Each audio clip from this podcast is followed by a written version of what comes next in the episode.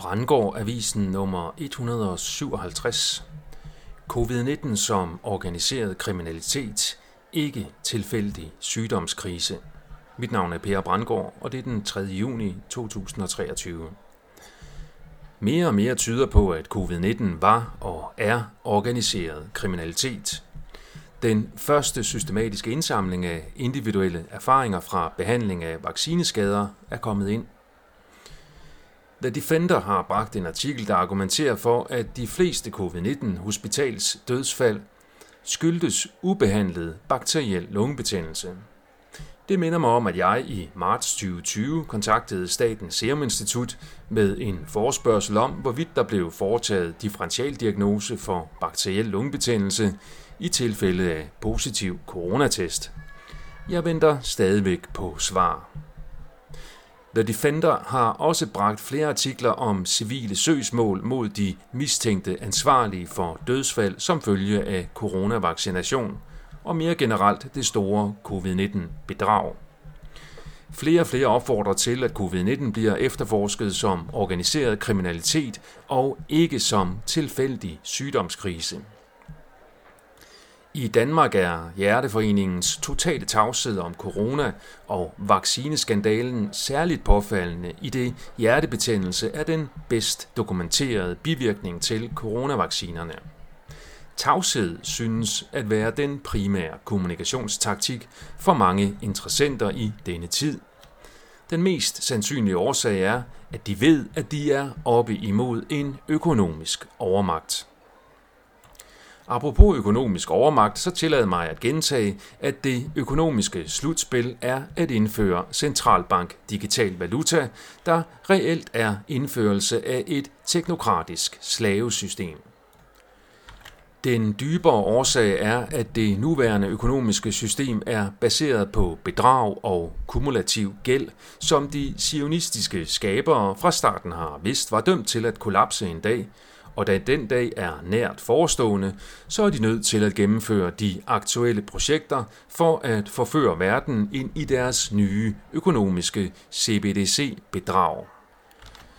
The Epoch Times har bragt en række artikler med ny viden om, hvad man kan gøre for at redde sit helbred, hvis man har været så uheldig at være blevet indsprøjtet med coronavacciner. Blandt de lovende kandidater er N-acetylcystein, NAC, som kosttilskud. En anden mulighed er at tage perioder med faste, i det faste fremmer cellernes naturlige udrensningsprocesser af giftstoffer fra blandt andet vaccinerne. Det er en biokemisk proces, der kaldes autofagi, som egentlig betyder at spise sig selv. The Epoch Times præsenterer også data fra en ny undersøgelse blandt 450 individer, der identificerede sig selv som coronavaccine skadede. De blev spurgt om, hvilke behandlinger de havde erfaret var hjælpsomme, og hvilke de havde erfaret var skadelige, i form af at forværre symptomerne. De hyppigst rapporterede gavnlige behandlinger var nummer 1 vane- og livsstilsændringer via små skridt metoden i undersøgelsen omtalt som pacing strategies, men det er essentielt det samme. Og på de næste pladser har vi antiinflammatorisk kost, bøn, hjernegenoptræning, glutenfri kost, lavhistamin diæt, lavdosis naltrexon, undgå motion, trykkammerbehandling, meditation, ivermectin, benzodiazepiner, syrtek antihistamin medicin, magnesium pepsid antihistamin medicin, intermittent faste, probiotika og på 18. pladsen plantebaseret kost. De hyppigst rapporterede skadelige behandlinger var på førstepladsen intens motion, på andenpladsen gradvis øget motionsterapi, på tredjepladsen let motion og på fjerdepladsen antibiotika. Det tyder således på, at kostændringer er vigtigere end motion, når det kommer til at dulme symptomer på coronavaccination. Det er dog vigtigt med lodtrækningsforsøg med et stort antal deltagere, før der kan drages endelige konklusioner. Det skal vi dog næppe forvente vil ske i noget særligt stort omfang, da det vil være yderst vanskeligt for forskere at finde finansieringen. Fænomenet fri og sandhedssøgende forskning er desværre et levn fra de gode gamle dage.